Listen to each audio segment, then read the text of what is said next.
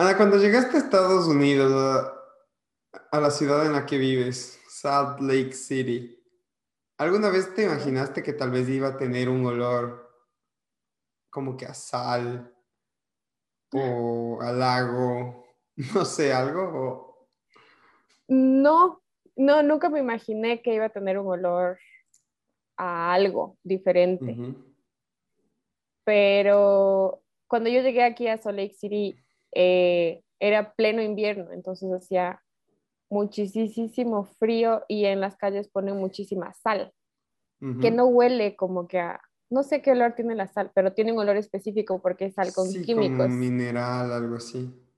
esta sal es súper fuerte que ponen en el pavimento, en las veredas, entonces olía como un poquito a eso, pero no, nunca ni siquiera he pensado que una ciudad puede oler a Tener un olor específico. Sí, bueno, yo la verdad cuando viajé acá, lo, en lo último que me hubiera imaginado es que la ciudad iba a tener un olor clásico. Pero déjame contarte que parece que Japón tiene un olor específico y Un olor a qué. un olor que si quieres saber tienes que ver la entrevista que vamos a estar teniendo hoy, porque vamos a estar hablando con Carolina, eh, una youtuber que vive en Japón y nos va a estar contando, nos va a estar dando un viaje a través de toda su historia con el país, cómo llegó y una, nos vamos a dar una zambullida en su historia y, y en la cultura japonesa que de verdad va a estar única.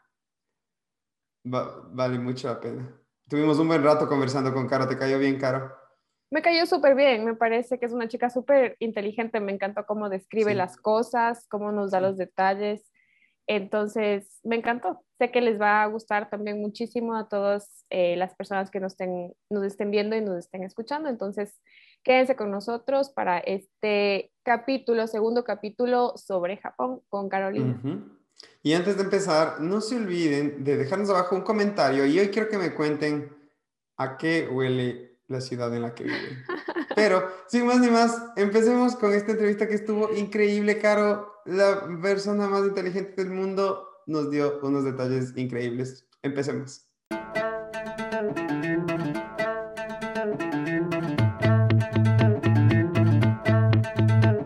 Caro, una vez más, muchísimas gracias por estar aquí con nosotros el día de hoy. Ah, ¿por qué no nos cuentas un poquito de dónde vienes? Tú eres de Colombia, ¿verdad? Sí, sí, soy colombiana, soy originaria de la ciudad de Cúcuta, pero he vivido los últimos años eh, en Medellín, entonces eh, digamos que conozco parte de las dos culturas y también algunos me identifican eh, como paisa, pero verdaderamente pues no soy paisa. Llegué a Japón hace dos años, pero no era mi primera vez. Verdaderamente hace cuatro años vine, un periodo de tiempo corto, un semestre en un intercambio, y ya en esta ocasión estoy haciendo, culminando mi maestría. Qué chévere. ¿Y, y- y qué estudiaste, Caro? Sí, en mi país estudié negocios internacionales, es un poco como comercio internacional, le suelen decir también, y ya en este momento mi maestría es en relaciones internacionales. Ah, qué interesante. O sea, esta, es- me parece que esta carrera se orienta un poco a lo que es la diplomacia y todo eso también, ¿no es cierto? Ujú, Principalmente ese tema de la maestría sí es eh, muy orientado a esos- esas líneas. Ujú. Claro, ¿y por qué. Japón? ¿Por qué elegiste Japón eh, y ya habías visitado Japón eh, como para hacer un, un intercambio? ¿Qué te gustó de Japón? ¿Qué te atrajo de Japón? Yo creo que como muchas personas comenzó con el anime, esa exposición de joven con la cultura popular, la cultura pop japonesa. Cuando estaba más pequeña, cuando estaba joven como tal, eh, adolescente, veía algunos animes y me fui encariñando mucho con el idioma. Principalmente fue el idioma. Poco a poco la música y cuando inicié mis estudios de, de pregrado, de licenciatura, eh, como tal, en mi país, tenía que escoger un tercer idioma. O sea, la carrera y la universidad dicen que para graduarte no solamente español e inglés, sino un tercer idioma, porque se enfoca a esas áreas de, de comercio o incluso de diplomacia. escogí el japonés por ese gusto que tenía y me fui obviamente empapando mucho del país, de la cultura, conocí japoneses obviamente que iban a mi clase, la profesora, y así llegó la oportunidad eh, en un momento de tomar el intercambio y ya pues quedé con las ganas de volver y así fue como básicamente empecé a buscar las maneras y terminé aplicando a mi maestría. Qué bien. Y entonces empiezas a aprender el japonés y ¿qué fue un reto grande para ti? ¿Qué tan difícil fue aprender japonés a un nivel proficiente? Sí, digamos que al inicio, gracias a, a toda esa exposición cultural que tuve por medio del internet, por medio pues de el anime, de la música, fue relativamente sencillo. E igual se dice que para los hispanohablantes, principalmente de Latinoamérica, el tema del habla nos es un poco más fácil comparado con los americanos o con los europeos, porque la boca como tal, las posiciones pues son muy similares al español. O sea, tienen sonidos, algunos sonidos propios, así como nosotros tenemos la ñ, que solamente de nosotros, pero no nos es tan difícil eh, pronunciar. Digamos que algunos retos, interesantísimo eso. Algunos retos llegaron fue con la escritura.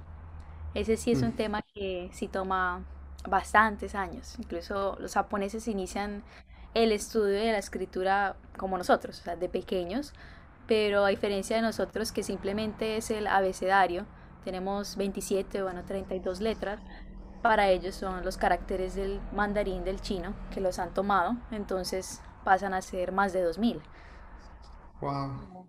¿Y por qué no nos, no nos cuentas un poquito sobre esto de la escritura? Bueno, no sé si es que tal vez estoy seguro que hay un montón de mitos alrededor de esto, pero he escuchado que de cierta forma los caracteres japoneses, obvio, cada carácter a veces incluso representa una palabra exclusiva o un sonido exclusivo y a veces los puedes mezclar para hacer una palabra, por ejemplo.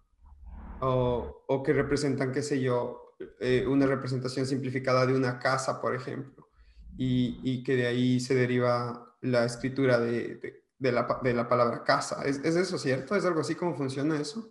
Mm, verdaderamente más que sonidos está el tema de conceptos.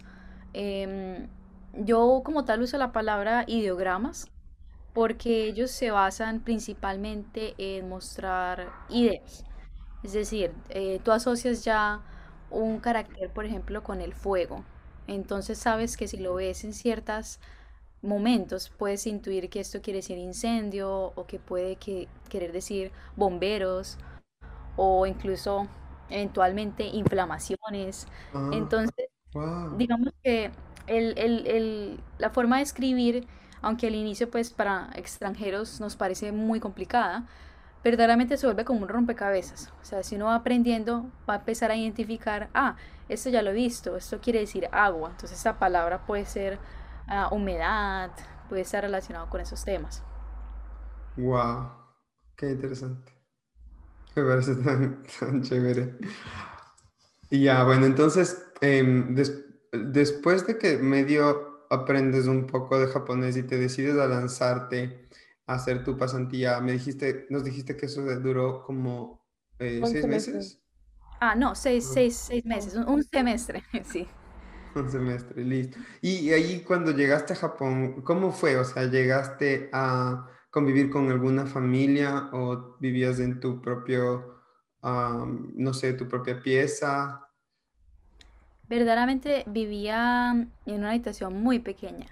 Em, era un dormitorio de universidad, entonces son cuartitos que solamente tienen la cama, una nevera, eh, fui bastante suertuda que mi universidad tiene una pequeña cocina en, en el apartamentico, pero sí, digamos que la universidad brindaba la posibilidad de tener una habitación allí, pagando una renta pues digamos que económica.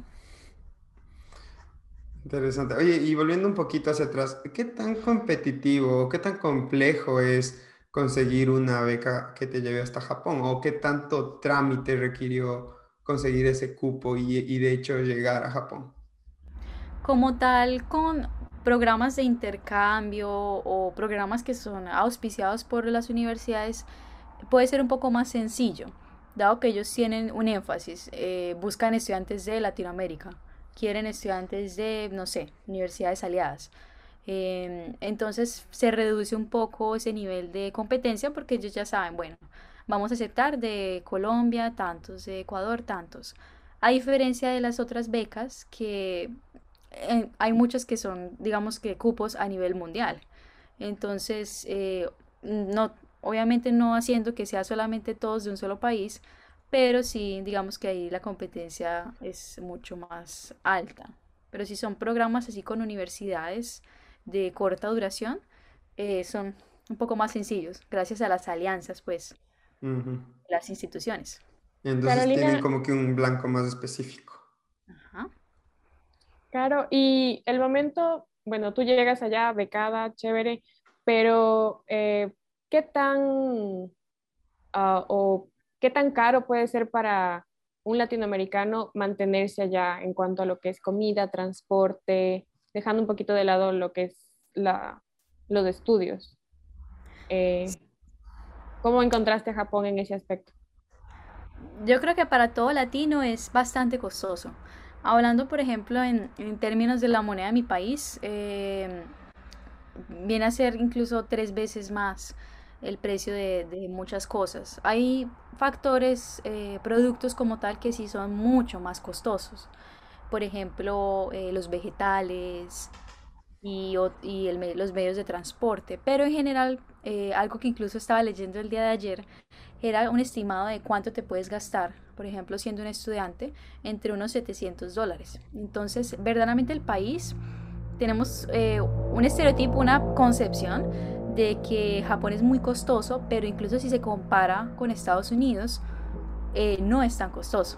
Entonces, con Latinoamérica sí lo va a seguir siendo, pero hay cosas de cosas que podrían quizás incluso no ser tan, tan caras como... 700 dólares caro eh, al mes, a la semana, al, mes, al, mes. 700, 800. Un presupuesto, digamos que un poco, eh, digamos, conservador, pero teniendo, digamos, un, un pedacito para, no sé, entretenimiento o... Para algo por ahí. Para tu fiesta, tu salida, tu cine, alguna cosa de esas. 700, 800, ok. ¿Siendo estudiante? Uh y entonces ahorita haces este intercambio y todo, ¿llegas igual a la, misma zona en la que te encuentras ahora en Japón o fue en algún lugar diferente? No, en ese momento eh, vivía cerca a Tokio, porque mi universidad eh, era la Universidad de Tokio de Estudios Extranjeros, pero no estaba como tal en, Tokio, Tokio, o sea, estaba a las afueras. Entonces vivía a las afueras eh, del área metropolitana, pues de la metrópolis de Tokio.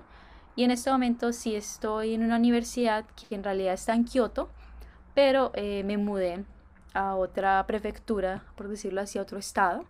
Pero igual sigo pues, eh, yendo a la universidad que está en Kioto. Ok, muy bien. Y entonces, siguiendo un poquito más adelante, tú ya llegas a Japón y te encuentras con, ¿qué tal? O sea, de tus expectativas y lo que de verdad te encontraste más o menos ¿Qué tal se ajustaron las cosas con eso? Yo creo que la primera vez eh, me identifico mucho con lo que todo fanático del anime o de la cultura siente, en el sentido de que uno llega e incluso el olor del país, o sea, a uno todo le parece distinto, uno dice, este país huele distinto, eh, las casas, los colores, los edificios, verdaderamente es muy parecido eh, a los animes, uno siente cómo ellos reflejan eh, las ciudades, por ejemplo, verdaderamente son iguales. La cultura sí me sorprendió bastante porque en los animes, sobre todo, suele ser un poco más exagerada. Eh, en la vida real las personas son un poco más recatadas. Eh, hay obviamente extravagancia en todas partes, pero no es como como lo pintan en los animes, de que en un grupo de uno de cada cinco va a ser muy extravagante, con el pelo rosado, azul. Aquí verdaderamente se ven a las personas eh, un poco más, por decirlo así, liberales, pero la sociedad sí suele ser muy uniforme. Entonces, ah, Y cuando le comparas con la, el estilo de vida o la cultura, por ejemplo, en Colombia, ¿Qué, contraste más grande es el que salta primero a la luz? Mm, quizás el tema de las festividades, porque en Latinoamérica la Navidad, por ejemplo, para nosotros es un acontecimiento. Incluso pues en Colombia todo el mes de diciembre es de fiestas, de celebraciones, eh, lo que nosotros llamamos las novenas, eh, cada semana o en general días previos a Navidad, reunirse con las familias, reunirse con los amigos, comer, el, día de Navidad, eh, no solamente con tu familia, sino incluso ir a casas de amigos o en todo el vecindario, pues en el barrio, la gente pues invitando a otras personas. Aquí, por ejemplo, en Japón, eh, el tema de la Navidad es muy privado. Es como tal algo de parejas, eh, por decirlo así, un segundo San Valentín. Algunas, algunas, familias con niños sí, bueno, darán regalos a los niños, lo tomarán un poco más el estilo americano de Santa Claus. Pero verdaderamente es eh, una festividad que se volvió más comercial, o sea, ves los arbolitos en las calles, pero no tiene ese, ese valor de unidad. De familia. Sí. Ya. Oye, y una cosa que, bueno, no sé qué, cuántas personas de las que nos vayan a escuchar sepan de esto, pero es cierto que eh, KFC, la cadena de pollo frito, es como que la comida de la Navidad, o sea, que todo el mundo pierde la cabeza por un pollo de KFC ahí y es como que tienes que pre-reservar con meses. La verdad es muy curioso eso y también los pasteles de Navidad que le dicen Christmas Cake. No sé, no sé cómo lo, quién lo popularizó, pero al igual que la imagen que dicen que Santa Claus es, producto de Coca-Cola, que, Coca-Cola lo creó la imagen con el traje rojo, quizás sí, verdaderamente alguien hace muchos años lo popularizó el tema del pollo. Pero sí se ve. Sí, pero, pero, pero no es que todo el mundo va por eso, sino hay algunos sectores de la sociedad o es como que como, qué sé yo, como el árbol de Navidad en Latinoamérica. en Navidad. Ha cambiado, digamos que está cambiando porque también como es el tema de parejas, habrá muchos también que van a restaurantes. Cenar. Sí, el restaurante es más costoso. Ah, ya. Como que algo un poquito más, más, ah, no sé, de más alta calidad, digamos, no sé. Sí. Claro, esas fueron las cosas como que te, te bueno, un poquito te, te costaron, te sorprendieron, pero qué cosas, eh, tal vez suene redundante, pero qué cosas de la cultura no esperabas, porque tú te vas con una idea, ¿no es cierto? Del anime, lo que uno piensa, pero qué cosas no te esperabas encontrar en Japón y te encontraste. Por ejemplo, algo que no me esperaba, esta es una anécdota un poco curiosa, pero digamos que se sabe que en Japón los tatuajes no son bien vistos. Em, ligado pues como a la historia de los yakuza o de las bandas criminales que tenían tatuajes muy distintivos. Ya lo sabía y digamos que uno sí lo ve eh, en la cultura popular, digamos que uno sí ve que, que, el personaje con tatuajes es el chico rudo, el chico malo. Entonces se dice incluso allí que eh, lo que se conocen como baños termales, los onsen, que son aguas, aguas termales que los japoneses van mucho, más de lo que esperaba, verdaderamente la gente sí suele ir entre amigos, en verano, en invierno, en cualquier momento. Allí tienen reglas que no permiten que personas con tatuajes entren. Eso ya lo sabía, pero algo que me sorprende mucho es que no solamente se limita allí, sino que incluso en un gimnasio o en una piscina, muchos tienen una regla explícita que dice que si tienes tatuajes no puedes entrar. O si tienes un tatuaje y entras y alguien descubre que tienes un tatuaje, eh, se te cancelaría tu membresía inmediatamente. O sea, baneado de por vida, lo siento. Ya no puedes venir a ese gimnasio nunca más. wow, qué increíble. Y supongo, bueno, eh, que la gente allá entonces es, o sea, los tatuajes no deben ser muy comunes.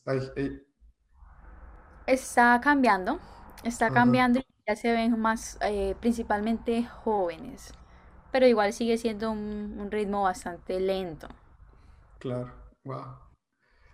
Qué loco, los tatuajes es, eh, me parece súper intrigante, algo que, que sé yo, fuera de Japón tal vez es tan común ahora en día y que ahí adentro sea algo que literalmente medio te restringe en áreas tan relevantes en la sociedad, porque los baños eh, eh, de vapor en Japón, como tú dices, es algo que está arraigado a lo que es el japonés de cierta forma. Qué chévere. O sea, que, no qué chévere, sino qué detalle tan... Es muy interesante. Y que se vuelva una regla, pues que, que lo plasmen tipo... Ajá, No prohibido tatuajes. Claro que sí. Caro, tú ahorita estás estudiando eh, las clases, eh, tu maestría. Sí. ¿Las clases que recibes son también en japonés? Eh, ¿las recibes con otros japoneses o estudiantes de todo el mundo? Mi programa es en inglés, pero sí he, he tomado clases en japonés. Principalmente como el programa en sí es en inglés, tengo compañeros de todo el mundo. Me eso también me sorprendió mucho en esta segunda ocasión que llegué a Japón, que me encontré con compañeros de países que, no, mejor dicho, nunca había conocido a alguien de ese país. Em, pero en los programas en inglés, tristemente, el- la cantidad de japoneses es muy poca. O sea, no se ven tantos estudiantes japonés como uno quisiera estudiando en Japón. Claro, Wow, eso sí, sí me parece haber escuchado eso, que el, o sea, el dominio del inglés por parte de japoneses nativos no es tan común No. como se esperaría tal vez en, en otros países del primer mundo. Te preguntaba eso, Caro, perdón, porque, bueno, no sé si tienes igual algunos eh, compañeros japoneses, pero tal vez esta pregunta venga de un estereotipo, tú corrígeme si estoy bien o mal, pero creo que es conocido que los japoneses, eh, no sé, son gente muy estudiosa, muy aplicada, eh, muy inteligentes, muy disciplinados. ¿tú cómo ves eso? ¿Es verdad que el japonés es, o sea, tú lo ves como muy competitivo? no sé, ¿cómo es estudiar con japoneses para ti? Digamos que la percepción, ese digamos, estereotipo es cierto, pero tiene motivos muy amplios. Está ligado a la competencia para ingresar a la universidad, la cual es bastante alta. Digamos que los japoneses eh, se esfuerzan por entrar a universidades de alto nivel, universidades públicas usualmente, algunas privadas, que la tasa de aceptación es 5% o el 20%. Wow, 5%. Entonces, eh, desde la preparatoria o la escuela pues eh, secundaria incluso empiezan a estudiar mucho. O sea, hay escuelas de preparación para la universidad, que es normal, pero también hay escuelas de preparación para la, para la preparatoria. O sea, aquí el sistema de educación lo divide en varias partes. Entonces, digamos que en diferentes momentos eh, muchos de ellos toman eh, clases particulares hasta las 10 de la noche, luego vuelven a sus casas y de- desde el mismo colegio están estudiando bastante. Pero ya como tal, cuando entra a la universidad, eh, digamos que ese ritmo baja un poco, o sea, ya garantizan el, la- el Ya lo puesto lograron. Ajá. y ya digamos que se relajan un poco más. Yo creo que es algo que uno no sabe desde Occidente. Yo lo vine a conocer ya estando en Japón y hablando con japoneses porque pensaba que no, que eso en la universidad la gente iba a hacer todo el día con el libro y estudiando. Hay personas de personas, pero principalmente esa, esa presión y ese nivel de estudio se da desde, desde el colegio, Desde en el colegio principalmente. Wow, crecen con esa ya, o sea, ya tienen esa meta desde Sí, pequeñitos. desde Me pequeño. parece. Y bastante Ahora presión debes toda también, esa disciplina. mucha presión. Mucha presión. Sí. Wow. Y bueno, Caro, entonces, siguiendo un poquito más adelante, ya llegas a Japón, medio empiezas a vivir allá. ¿Qué tal se compara el, el- el japonés que tú aprendes en Colombia con el japonés que se habla de verdad en Japón? ¿Qué tal fue eso? Porque supongo que deben haber habido palabras, un poco de jerga, un poco de slang en el área en el que llegaste, en la que tal vez no era un perfecto match ahí, no sé. Exacto. También, aunque uno no lo, no lo escuche mucho, en Japón hay dialectos. Entonces, uno estudia siempre el japonés estándar en el extranjero. Quizás algunos que tienen profesores japoneses de ciertas zonas empiezan a aprender como ciertas palabras. Pero el tema de los dialectos sí fue bastante curioso porque salen palabras de la nada. Alguien te dice algo que tú eres como, bueno, esto no está en ningún libro. O la forma en la que terminan las oraciones. Entonces uno se da cuenta que así no lo estudia en el país, siempre le va a quedar faltando, eh, faltando cositas. Pero yo creo que, por ejemplo, en mi país, aquellas personas que vayan a, a academias o universidades pueden alcanzar un nivel bueno en conversación. O sea, es cuestión de practicar, pero sí se puede quizás llegar con bases, pero eso sí, viviendo acá es que uno ve que, que aumenta ese nivel. O sea, si uno no vive acá, le va a costar muchos más años. Me imagino, claro, porque esas son cosas que no eh, le coges el tino a menos de que de verdad estés ahí expuesto todo el tiempo y dándole, ¿no es cierto? Em, una cosa que siempre he querido de cierta forma saber es esto de las terminaciones que les dan a los nombres de las personas, porque, o sea, obviamente esto viene de mi ignorancia o de mi escuela, que también ha sido el anime en general, pero es como que tienes las terminaciones de Chan, tienes, o sea, dices el nombre de alguien Chan o dices alguien como, o hay una terminación, me parece también más formal, algo así, ¿verdad? San, creo, algo así después del nombre de todas las personas, ¿verdad? ¿Nos pueden explicar un poquito cómo es que eso funciona? Sí, el lenguaje y la sociedad se basa mucho en el tema del respeto hacia el otro y los rangos sociales están muy marcados, no por temas económicos, sino por quién es mayor o quién está en un grado alto, digamos, en, en la escuela, en la universidad, quién está a punto de graduar, quién apenas ingresó. Entonces eh, se ve desde la sociedad y este, digamos que el san eh, puede equipararse con el señor. Eso sí, con alguien que tú no, que tú no conozcas o alguien que tenga pues un rango mayor. Usar el san es, es básico. Por ejemplo, el chan se ve para, para niños, eh, un cariño, por decirlo así, en español el ita o el, o el ito. El Anita. Anita. Entonces, eh, cariño, bueno, alguien mayor te lo puede decir a ti también. Ya hay otros, em, por decirlo así, sufijos que se dan en ocasiones específicas, unos que no se usan, por ejemplo hay uno que se, bueno, se puede usar pero sama, pero ya es digamos que un nivel de respeto alto. También hay Por ejemplo, ¿a quién le, se le puede decir sama? A una eminencia. Pues yo diría que mm, como al emperador. Pero uno en la sociedad lo que ve, o bueno, los, ah, las personas que atienden en una tienda le, le pueden decir a alguien, o que Aksama, como eh, querido o eh, comprador cliente. Pero lo que uno más ve es, el chan, es el kun, que se lo dicen a los hombres eh, jóvenes o por cariño, como Pedrito. Em, y ya el san, que es el, señor o señora. Eso son lo que más ven, pero sí, la gente... Qué interesante, qué chévere. Siempre están ahí. Sí, son todos estos detalles que debes de tener en cuenta. Yo me imagino por allá por Japón y, y tener todas estas pequeñas diferencias en la cabeza, o sea, me parece una experiencia súper única.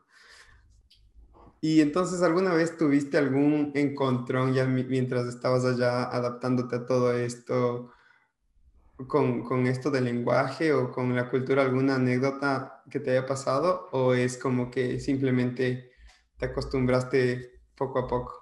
Porque lanzarse a una conversación también debe ser un reto grande. Digamos que para los extranjeros el mismo japonés es muy, por decirlo así, comprensivo. O sea, mm. ellos no, esperan que tú apliques todo bien la conversación. Digamos que encontrones, ya que lo mencionas, es el hecho de que ellos te van a ver a ti y van a asumir que tú vas a hablar inglés. Y así tú ya tengas el nivel más alto de japonés, hayas vivido en Japón, no sé, 20 años pero por el hecho de que seas extranjero y principalmente de nosotros occidentales, que nuestros rasgos faciales, o sea, cero asiático, ellos van a decir, no, tengo que hablar en inglés. Entonces sientes como que al inicio van a verte y van a decir, ah, em, un inglés, se van a sentir presionados a hablarte en inglés y para algunos que hemos estudiado japonés y queremos hablar en japonés, como que a uno le da un poquito de... Ah", porque así uno diga, no, yo hablo japonés, algunas personas son como, ah, entonces, em, sobre todo personas mayores, en algunos casos son un poquito, mm, por decirlo así, como que les da miedo hablarle a uno, porque piensan, no, esto va a ser complicado, esta persona no sabe. No me va a entender. Entonces es como romper ese estereotipo que ellos pueden tener, decirles, no, yo sí sé japonés, eh, yo sí puedo hablar con usted. Ya los jóvenes sí es distinto, pero creo que a varios extranjeros les ha pasado, nos ha pasado. Me imagino, y debe ser un alivio para los japoneses, así como que, ah, ya, bueno, si es que sí, puedes entonces ya empiezan, pues, ya empiezan los, eh, las, los halagos, que ya ellos empiezan como a decir, oh, tienes muy buen japonés, tienes muy buen japonés, porque se imaginan que uno no, que uno no, así uno haya vivido allá, se imaginan que uno no va a saber nada. Nada. algo más allá, algo más allá. Supongo que Japón es uno de esos países en los que muchos extranjeros van y simplemente nunca empiezan a hablar el idioma porque tal vez se quedan en su, en su comunidad que les entiende ya. Sí, hay, he conocido algunos. Es curioso porque aquí como el manejo del inglés no es tan, no es tan alto, pero sí eh, quizás algunas eh, esposas o bueno, familiares de alguien que hable su idioma, sí digamos que siempre están como con, con esas personas o siempre tienen la ayuda. Y me llama mucho la atención de alguien que lleva 20 años en Japón y no habla nada en japonés, es como... Claro, ¿Cómo, ¿Cómo lo lograron? Y entonces, Caro, siguiendo igual con esta historia un poco cronológica de lo que fuiste pasando, este, llegas, empiezas tu historia en Japón y todo. ¿Tuviste una fase en la que dijiste, ah, me quiero regresar a Colombia, no, esto no me está gustando? ¿O fue como que te encontraste con, con o sea, las cosas fueron cayendo, las, las piezas fueron cayendo en su puesto y las cosas se te dieron? Como tal, yo creo que tuve como la fase de luna de miel eh, los primeros dos meses uno ve todo tan distinto. Hermoso. El tema de los olores, los colores, los sabores, todo es, cada día eso era una aventura. O sea, ir a una máquina expendedora, comprar una, un jugo, eso era como, oh my god, compré un jugo en Japón. Todo, todo, todo. Pero poco a poco, eh, depende de la persona, obviamente, pero uno se empieza a dar cuenta de eh, la soledad. Digamos que Em, sentirse que uno, sobre todo para, para colombianos, mexicanos, peruanos, brasileños, sí tienen comunidades grandes. Pero mi país eh, somos, eh, somos pocos. Entonces uno es, bueno, yo soy el único colombiano acá y empieza, digamos, que uno a sentirse un poquito solo, de pronto en fechas especiales también. Entonces, poco a poco sentir esa soledad fue algo complicado. Depende mucho de la persona, pero sí es algo que, que la gente igual destaca como un factor difícil de estar en Japón. Sí, me imagino. Porque también los japoneses de, lo que, bueno, también igual basado en, en lo que uno se escucha, es que, em, es que son un poquito cerrados en cuanto al momento de abrirse, como de abrir su amistad o de ofrecer su amistad a, a gente que no es de su propia cultura. ¿Es Depende eso cierto? Depende mucho de la persona, pero usualmente los que tienen intereses en los idiomas eh, son, son muy abiertos. O sea, es como el, el fanático del anime o de la música en, en Latinoamérica que conoce el japonés y, y quiere estar siempre con él.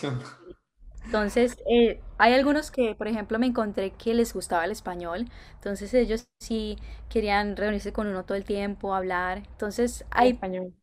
sobre todo algunas personas con interés eh, en idiomas, sí como que saben que, que uno va a ser distinto, que uno es una persona, por decirlo así, más abierta en las relaciones, que uno quiere eh, salir al plan eh, con cualquier persona, si no nos conozcamos mucho, salgamos a, a, tal lugar.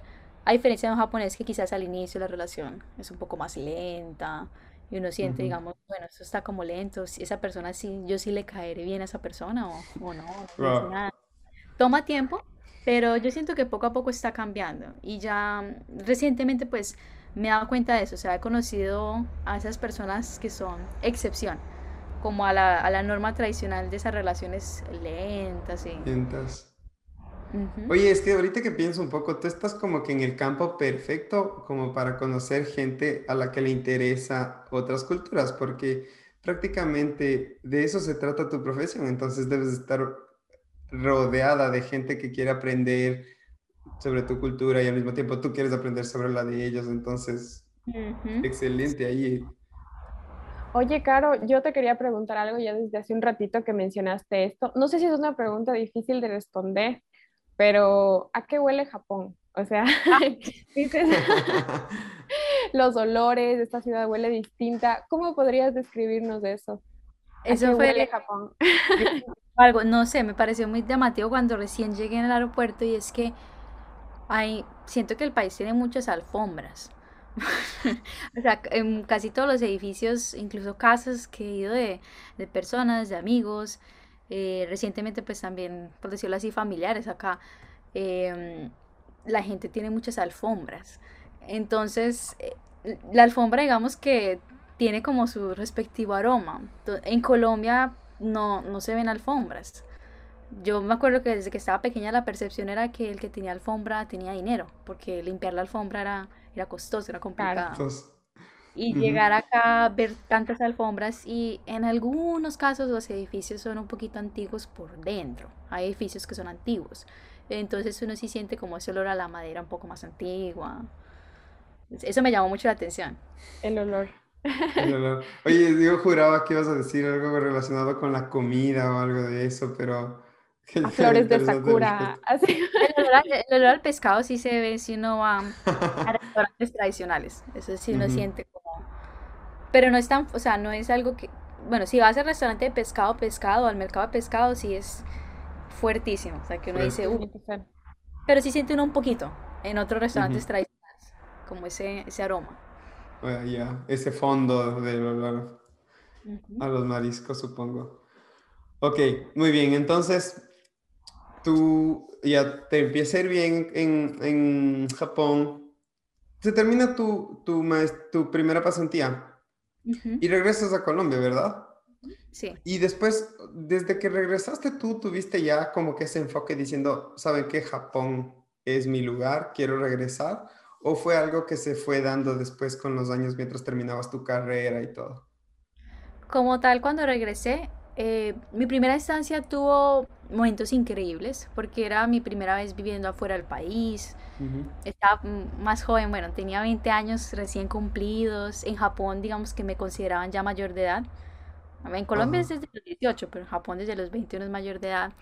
Entonces, eh, tuve muchas oportunidades y muchos momentos muy bonitos, pero quizás yo no estaba tan preparada para vivir en el exterior en esa primera instancia, en ese primer momento.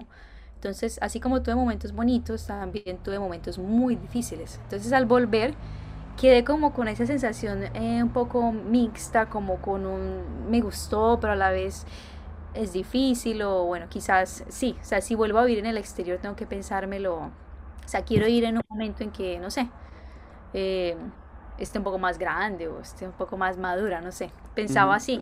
Pero poco a poco, cuando ya acabé la carrera y ya como en ese punto en que uno dice, bueno, eh, hago una maestría o empiezo una vez a trabajar, inicié algo incluso en mi país de, estudios de maestría, pero no sé, como que la, la oportunidad llegó en un momento pensé, bueno, ¿y qué tal si miro opciones de becas para Japón?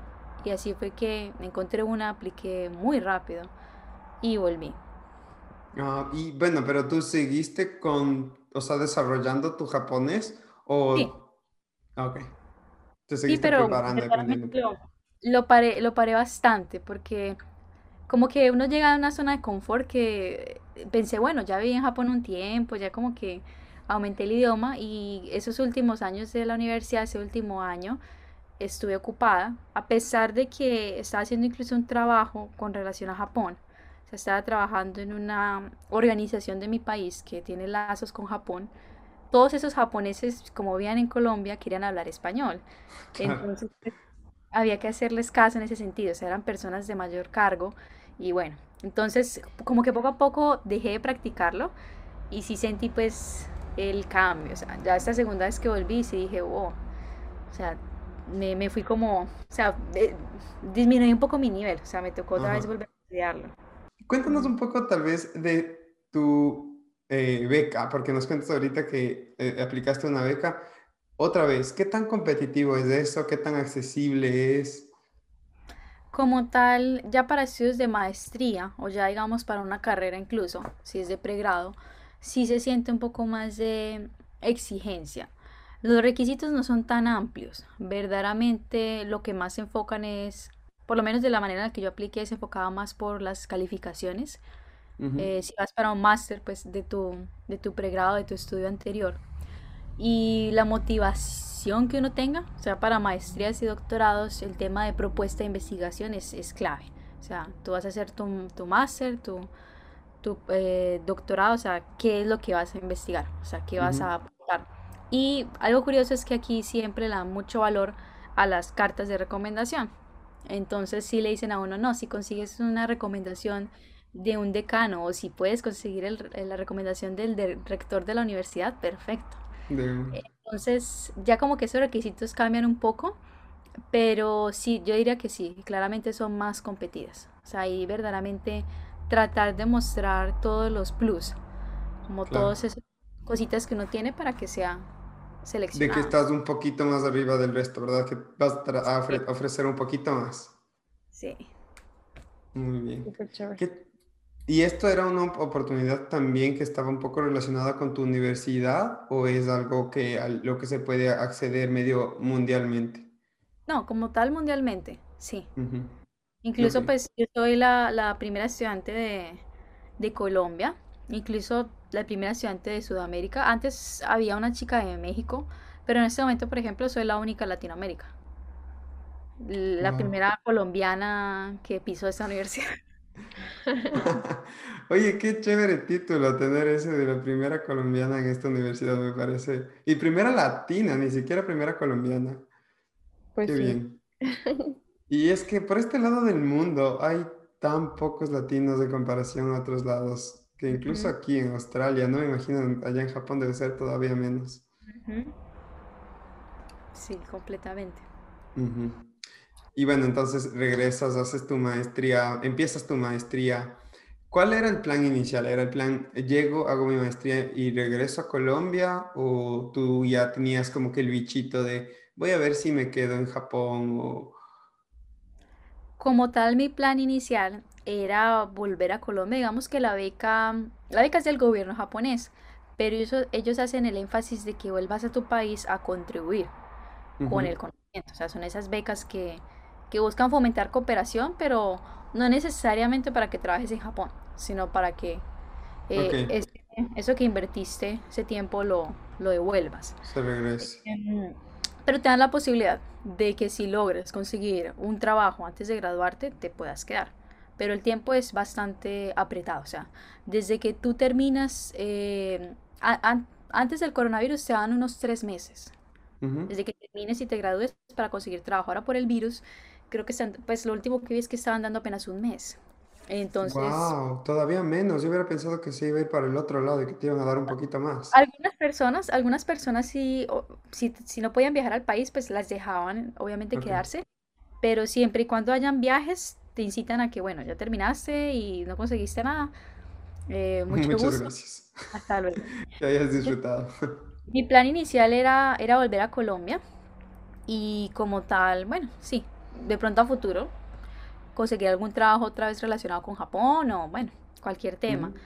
Em, lo que digamos que ha, ha sucedido, digamos, con mi trayectoria es que no necesariamente que haya pensado, no, sí, definitivamente quiero trabajar en Japón, sino que a pesar de que pues, eh, soy joven, eh, me casé con un japonés, eh, pero no vamos a vivir en Japón, lo cual es curioso. Ah, Entonces, digamos que ya me quedó la posibilidad de que en un futuro puedo volver a Japón. regresar. Ajá. Pero sí, digamos que mi, mi plan inicial pues se cambió bastante.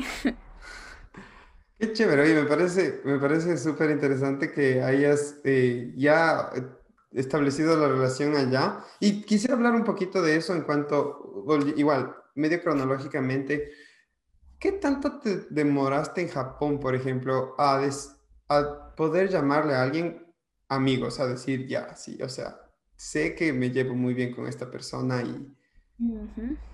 Digamos que haciendo para la comparación con la primera vez, siento que cuando uno está en pregrado puede ser más sencillo. Eh, porque, por ejemplo, tenía tenían bastantes compañeros japoneses. Pero ya digamos, para decirles amigos, verdaderamente fue después de cuatro meses. O sea, no, no fue tan rápido. O sea, nos veíamos en la clase, pero así digamos que uno les dijera, ah, este fin de semana, ¿qué vas a hacer? Eran como, ah, voy a estudiar. Pero como que no cogían esa indirecta de, no, vamos a hacer algo algo. muéstrame partes de la ciudad. Entonces, en esa primera, en ese primer momento, em, era un poco más sencillo porque tenía más compañeros japoneses, pero igual duró tiempo.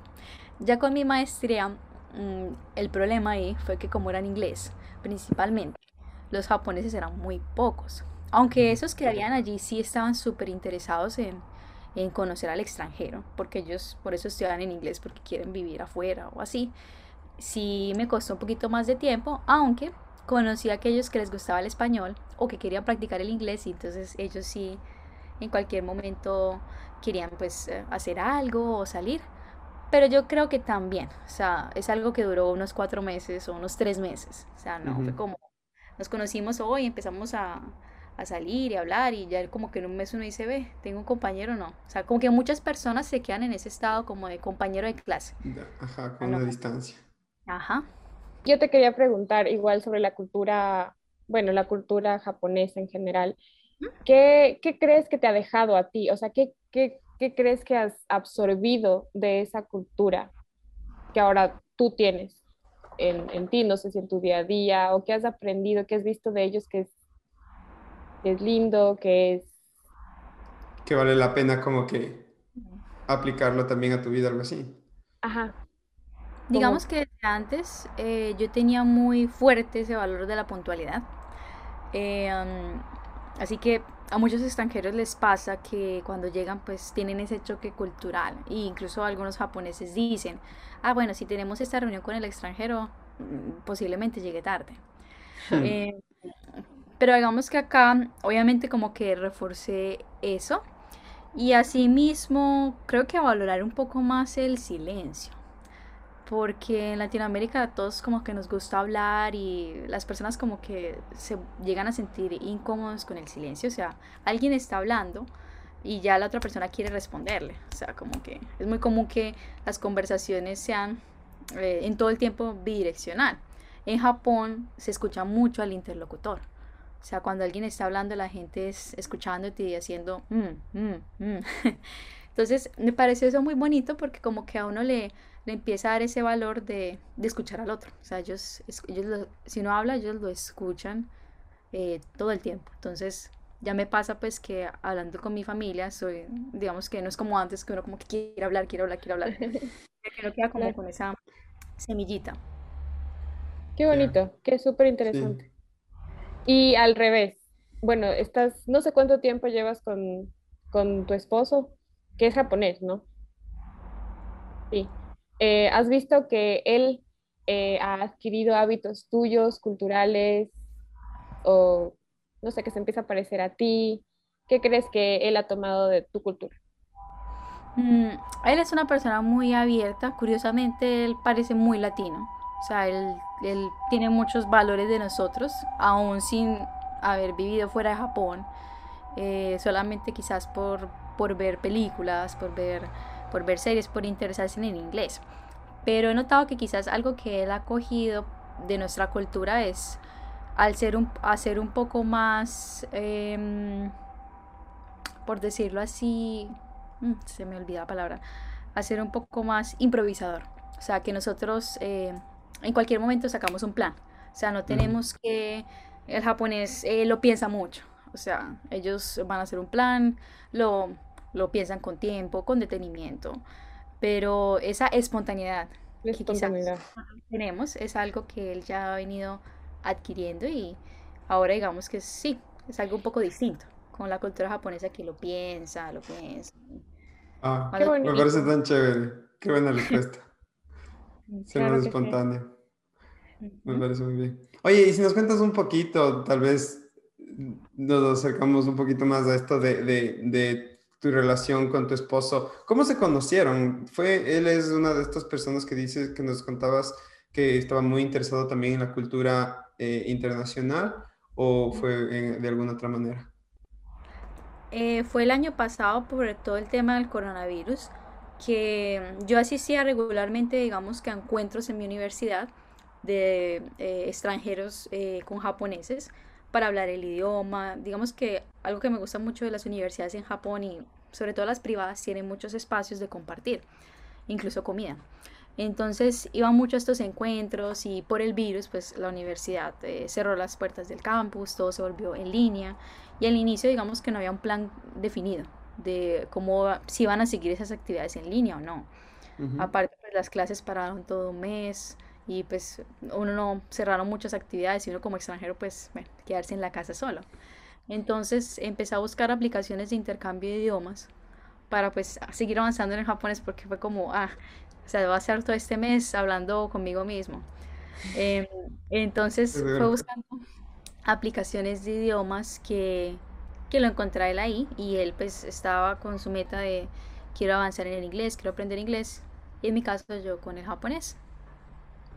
Qué chévere. se encontrar, qué chévere. Wow, o sea que me parece súper bonito esto porque de cierta forma obviamente el coronavirus es un impacto grande para todo el mundo, para todos nuestros estilos de vida, pero de cierta forma ustedes sacan esta historia tan chévere que es prácticamente gracias al coronavirus, entonces le encuentran ahí el, el brillo en medio de la oscuridad, digamos, así nos queremos poner un poco poéticos, pero me parece muy chévere, súper positivo de, todo esto. Completamente. Sí, yo creo que sin el coronavirus nunca nos hubiéramos conocido, porque él es estudiante de otra universidad, eh, en otra ciudad.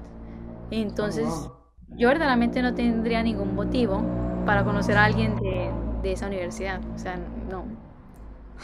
o sea, literalmente nunca hubieran cruzado camino tal vez. Verdaderamente estábamos muy cercanos, lo cual era curioso. Pero si era pues como tal em, una universidad distinta, o sea, no, y no, no. Claro. Y ahora que nos cuentas un poquito y que tenemos una buena idea de cómo fue tu viaje y todo, ¿qué tal que nos cuentas un poco más de algo que a mí me gusta mucho a los dos, de hecho a mí y a mi hermana nos gusta mucho hablar y es medio la estructura de la ciudad. O sea, ¿cómo es que te mueves? Eh, supongo que allá en Japón el sistema de trenes es súper confiable. ¿Cómo le comparas a todo eso también con Latinoamérica, por ejemplo? Mm, yo creo que es algo que me sorprendió cuando llegué, que me olvidé mencionarlo al inicio, es que la gente usa muchísima bicicleta. O sea, mi imagen de uso de ah. bicicleta era Europa, eh, no sé, Holanda, países eh, similares que uno ve que la bicicleta se usa. En Japón el uso de bicicleta es, es increíble. O sea, incluso las mamás llevan a los hijos a la, a la escuela, al colegio, en estas sillitas, pues aquí en la parte de atrás de la bicicleta llevan un bebé, aquí llevan otro, y las bicicletas son demasiado, demasiado usadas. O sea, los parqueaderos de bicicletas abundan en todas partes, hay edificios, dos, tres pisos. Entonces el transporte público se conecta desde uso de bicicleta a uso de buses, uso de tren, también hay eh, metro, es muy completo y em, excepcionalmente puntual. O sea, es algo que los buses sí eh, pueden atrasarse porque, bueno, uno nunca sabe. O sea, puede haber, no sé, un tráfico o pase una ambulancia y el bus pues tenga que quedarse, pero el tema de trenes y metro es, es, es demasiado puntual. Entonces, está, la, la, la, ciudad está muy bien diseñada, o sea, todo se articula. Es decir, tú no necesitas un carro para movilizarte ahí. Ya para ir entre ciudades, entre ciudades sería más cómodo, pero incluso los buses, eh, por decirlo así, intermunicipales, los buses entre, entre estados, entre prefecturas, son muy buenos y también son precisos. Pero obviamente, pues ya cuando es carro y bus sí puede haber demoras, pero no una demora de que no, o sea, me quedé una hora aquí esperando, ¿no? y relacionado al costo o los costos de vida allá, ¿el transporte público es accesible, es barato? ¿Cómo es? Pensándolo desde em, la perspectiva, digamos, de alguien de Colombia, alguien de Latinoamérica, es, uno lo ve súper costoso, o sea, uno carísimo. dice carísimo, pero dentro del ingreso japonés es accesible, o sea, es, es económico. Por ejemplo, es algo que yo siempre digo, no, es, es, muy costoso ir a tal parte, pero por ejemplo mi esposo, su familia, incluso mis amigos son como, no, es bastante barato, pero digamos que uno tiene como la percepción y uno es como, no, ¿cómo, cómo, cómo es esto tan costoso? Pero verdaderamente es, es, es muy económico, también considerando que se pueden recorrer distancias largas, o sea que no es... si nos dices una, una comparación más o menos, ¿cuánto te cuesta un ticket común, por ejemplo, para ir a la universidad? como yo ahora no estoy viviendo en la misma ciudad, entonces eh, hago uso de tres medios de transporte. Uso bicicleta hasta una estación de tren. En la estación de tren, eh, los trenes sí varían dependiendo del lugar al que uno vaya. O sea, no hay una tarifa unificada. Si uno va más cerca, pues eh, vale menos. Si uno va más lejos, empieza a pagar. Entonces allí digamos que hago un pago de dos dólares eh, pero cambio, cambio, por decirlo así, de, de, estado, o sea, no, no estoy en la misma ciudad ni en la misma zona. Y ya luego un bus, tomo un bus eh, que vale eh, cerca de un casi dos dólares. Ok. Pero O como sea, tal, te... todo, todo ese trayecto es de una hora. O sea, el bus y el metro. O sea, no es O sea, te mueves kilómetros, o sea, es una distancia sí. bien representativa. Diría que son como treinta Wow, es bastantísimo. Yo pensé que era, ibas a decir unos 5 o 6. Ah, no, no, Ok, no. ok, entonces si te pongo una comparación, creo que el transporte público en Japón es mucho más barato que en, que en Australia. Ah, Y está bien. Sí, sí, pero, pero no, y si me dices que ya es 100% puntual y 100% confiable, me parece increíble.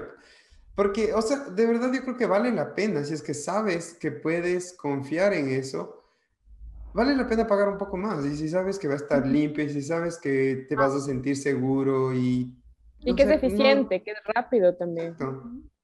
Y que vas a Porque, llegar y después del regreso que vas a encontrar tu bicicleta en la estación, me Ah, parece claro. lo mejor. Claro, tenemos entendido que tienes un canal de YouTube en el que hablas de Japón. ¿Nos puedes conversar un poquito de eso? ¿Cómo empezaste? ¿Qué te inspira? Mm, como tal al inicio, hace, desde que llegué a hacer mi maestría, no sé por qué tuve la idea. Antes tenía un canal de YouTube eh, muy variado.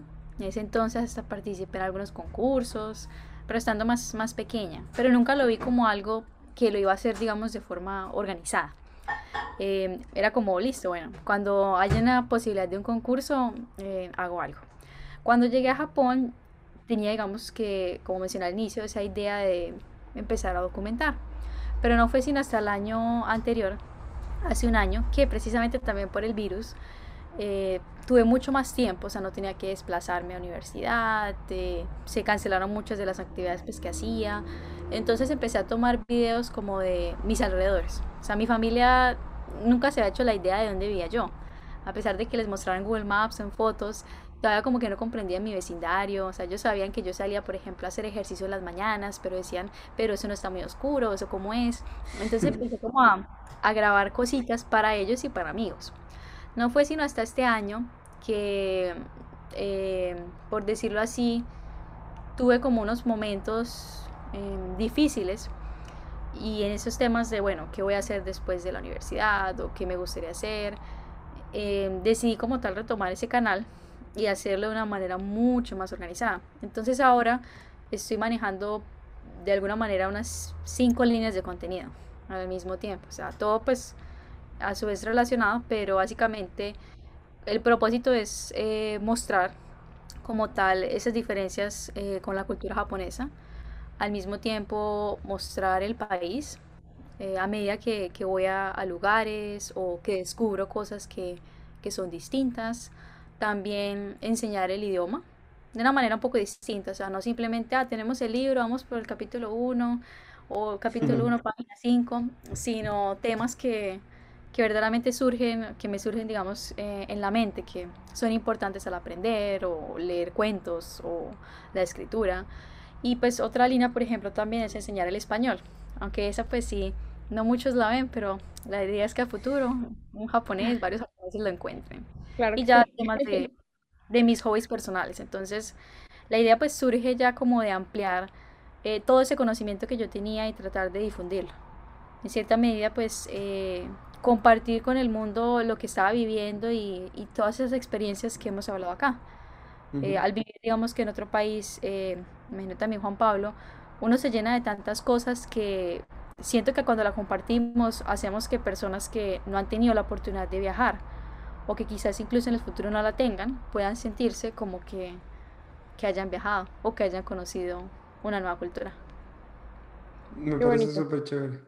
Y estoy Súper bonito. totalmente de acuerdo contigo porque es como que estoy prácticamente seguro que hasta ahora mi familia o al menos mi mamá, cosas así, no tienen mucha idea de cómo es la estructura social. Y la verdad es que a través de un video es la forma ideal de comunicar ese tipo de cosas. Eso, las palabras como que se te quedan muy cortas e incluso a veces una foto del lugar no es suficiente para de verdad demostrar cuál es la realidad por la que estamos pasando.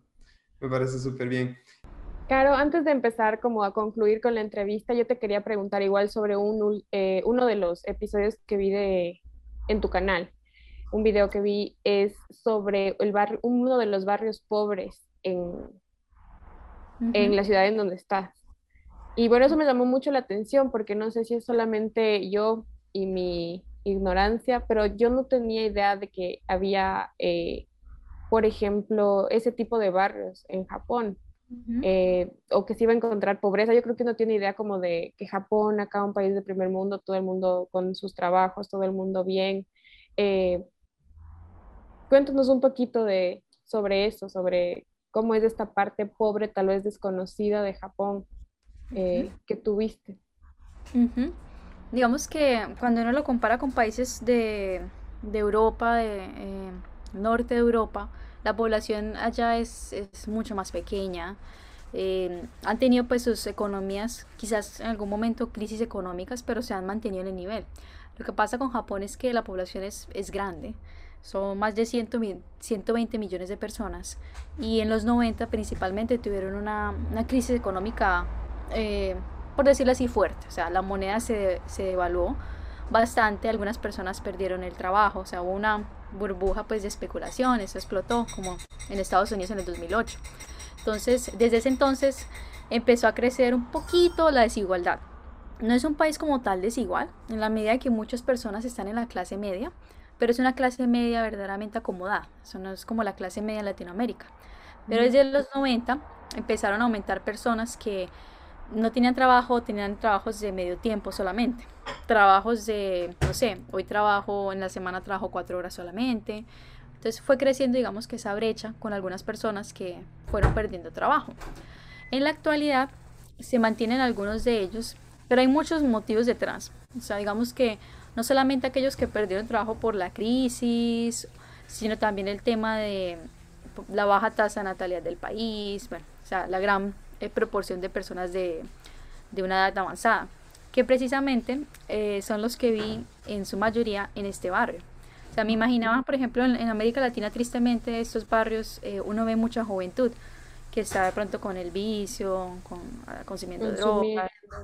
Pero acá me sorprendió ver mucho adulto mayor. No necesariamente con drogas, pero en general adulto mayor. Que quizás, no sé, perdió trabajo o no tiene una familia eh, o la familia se alejó.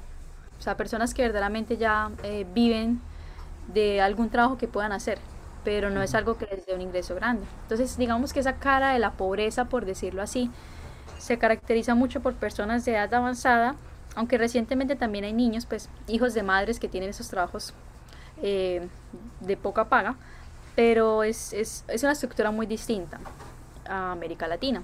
Y aún así el gobierno sí les da subsidios pero incluso hay personas que deciden no tomarlos. Entonces, como que las cosas son muy distintas en América, pero para los japoneses ir a ese barrio es, es muy impactante. O sea, para nosotros es impactante, dado que uno tiene la imagen de que en Japón todo el mundo tiene dinero, o que todos son iguales. Pero ya uno viéndolo, eh, sentí que no era algo tan distinto a América. Eh, no es algo distinto a lo que nosotros vemos. E incluso puede ser un barrio no necesariamente eh, muy pobre en América, o sea, es un barrio que uno no diría es el barrio más pobre de, de mi ciudad, si fuera en, nuestro país. No me, no me quería alargar con este tema, pero ya que lo mencionaste, no sé, se me vino a la, a la mente, bueno, muchas veces la, bueno, es un hecho más bien. No sé en Colombia cómo, cómo están esas cifras, pero por ejemplo en Ecuador, una de las razones de, las, de la pobreza es los embarazos adolescentes. Eh, son, por ejemplo, eh, mujeres en edad adolescente que son pobres, se quedan embarazadas y que tienen hijos a esa edad, no tienen cómo mantenerlos, y es como un círculo de pobreza que no termina por esa razón. ¿Cómo es el tema en Japón, por ejemplo, aborto? ¿Es legal, ilegal? ¿Cómo se manejan, por ejemplo, temas eh, de anticonceptivos? Eh, ¿Con qué facilidad se consiguen, no sé, pastillas del día después para mujeres? ¿Cómo es eso en Japón, ese tema? El aborto como tal es legal. Eh, si no estoy mal, hasta las 12 semanas. 12 semanas de gestación. Em, es curioso porque acá pues igual el país tiene eh, una de las tasas de natalidad más bajas del mundo. Creo que si no estoy mal ya estaba un poquito en, 2 o en 1.8, o sea, eh, la cantidad, digamos, de hijos que tiene una mujer. O sea, es, es, menor a lo que dicen la tasa de supervivencia de la población. O sea, verdaderamente aumenta mucho la persona de, de, tercera edad y no hay tantos jóvenes. Entonces, ese relevo generacional no se ve. La sociedad como tal, em, principalmente yo creo que es porque algunos hombres em, sienten pues la presión de que al tener hijos, por ejemplo, si tienes una chica, aunque no se ven casi, digamos la joven embarazada, la responsabilidad va a recaer sobre el hombre 100%. Entonces, quizás por eso algunas personas eh, no están en relaciones sentimentales como tal. Por eso es que también en la sociedad, eh, obviamente se ven los preservativos, pero más para el hombre. O sea, no, no, o sea, no son de tan fácil acceso los de las mujeres. Porque se intenta de que eh, aumente la tasa de natalidad. O sea, no, no es tan común. En Colombia, por ejemplo, es normal conseguir la, la píldora el día después en una farmacia, sin tener una receta médica. Tú vas y la compras por un precio muy económico, o sea, digamos unos 3 dólares. Es bastante económico. En Japón como tal, todo ese tema de natalidad eh, tiene que ser con doctor. Entonces, por ejemplo, yo voy y yo recibo eh, mis, mis, mis pastillas mensuales, pero porque voy al doctor y suelen ser costosas. Pero, por ejemplo, si tuviese una emergencia y fuera a comprar una del día después, me sale al doble precio de las pastillas mensuales. O sea, me saldría a, no sé, eh, unos 50 eh, dólares esa pastilla. tiene que ser, tiene que ser en la clínica con el ginecólogo. Entonces, el país trata de estimular la natalidad y yo creo que tal vez por eso no esas opciones son eh, por receta médica y no las usan, eh, no se ve tanto. Pero no aún así es necesario tal vez. Sí, pero aún así no es un país donde tú veas que haya muchos. Claro. Bueno, yo veo muchos niños, pero en términos de proporción no hay tanto. Porque quizás algunos hombres eh, no, no, no están en ese plan de familia porque se sabe pues tradicionalmente que el hombre tiene que proveer. Entonces, algunas personas quizás desde el inicio no prefieren no iniciar relaciones pues sentimentales. Interesante. Súper buenos detalles que nos das. Gracias por esa información tan con tanto detalle. Nos quedamos con una súper buena idea y una súper buena perspectiva de lo que es Japón y de las cosas con las que nos podemos encontrar allá. Muchas, gracias la oportunidad. Igual no tengo la verdad absoluta, pero trato pues de ponerlos a todos en contexto. Muchísimas gracias, Cara, igual por compartirnos, eh, no, tu visión es muy, muy valiosa con tu experiencia. Eh, creo que tienes una forma muy inteligente, muy analítica de explicar cómo ves tú eh, las cosas, cómo es tu realidad y eso es súper es súper chévere, es súper enriquecedor para la gente que nos esté yendo. Entonces, Muchísimas gracias por eso. Definitivamente. Gracias, Caro. Y esa fue nuestra entrevista con Carolina desde Japón. Ana, ¿qué tal te pareció? ¿Qué, qué aprendiste hoy de Caro? Bueno, de Caro muchísimas cosas, eh, cosas que no tenía idea de Japón, eh, como por ejemplo eh, los niveles de pobreza que, que sí existen en ese país y las razones, más o menos, o cómo viene la cosa. ¿Qué nos vas a contar respecto a la entrevista o respecto a eso? ¿Qué les voy a contar? Bueno, lo que de lo que les quiero hablar un poquito es uno de los últimos puntos que tocamos con Caro y es el índice de natalidad en Japón. Y bueno, un poco de esta problemática que es uno de los retos más grandes que el país está afrontando al momento porque lo que pasa es que, como Caro bien dijo, la población anciana en Japón es súper grande y está creciendo. la esperanza de vida en Japón es una de las más altas del mundo, con la gente promedio llegando a los 84 años de edad, cuando en otros lugares está en 70, 75. Pero los niños no están naciendo. Entonces tienes una tasa de natalidad de 1.4 a cuatro niños por cada mujer. Entonces, para que tu población crezca en tu país, necesitas tener una tasa de natalidad de más de dos, porque obvio, para ser un niño necesitas un hombre y una mujer, entonces tienes que duplicar o un poquito más que duplicar esa cantidad para que tu población crezca y que esa población produzca y mantenga a los ancianos que ya existen en tu país, ¿no es cierto?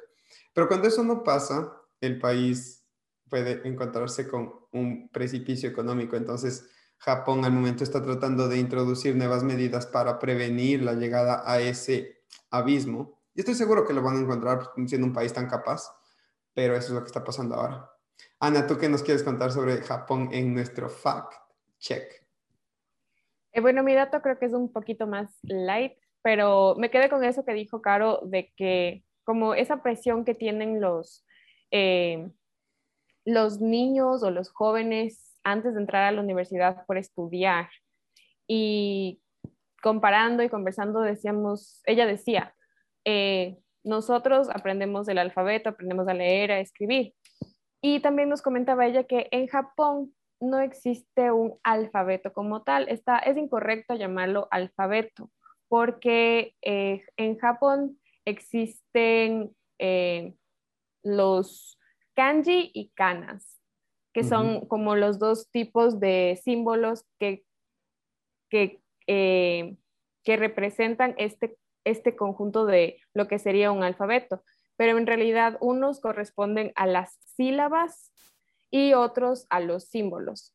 En total eh, son más de 2.000 cani, eh, kana y kanji. Entonces me pareció esto así como interesante saber porque imagínense lo que es para un niño que aprende a leer y escribir, aprender más de 2.000 símbolos para poder comunicarse. ¡Wow! 2.000. Más de 2000. ¿Cómo diablos te aprendes tantas cosas? Bueno, supongo que mentalmente te acostumbras. Como decía Caro, me pareció ese concepto súper interesante de ver un símbolo de fuego y decir, ah, o sea, algo relacionado al fuego. Los otros símbolos deben significar algo parecido.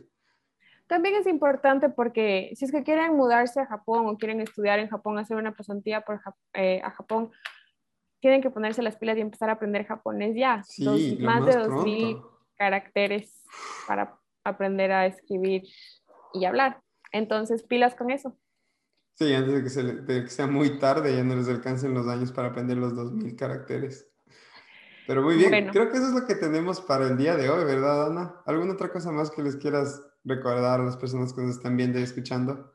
Nada más que nos sigan en todas nuestras redes. Estamos como la Embajada Podcast en YouTube, Spotify, eh, Twitter, eh, Instagram. Muy bien. Y muchas gracias. Con esto cerramos nuestra pequeña sección de Japón de 2 por 1 Así es que nos estamos viendo la próxima semana con más entrevistas súper, súper interesantes.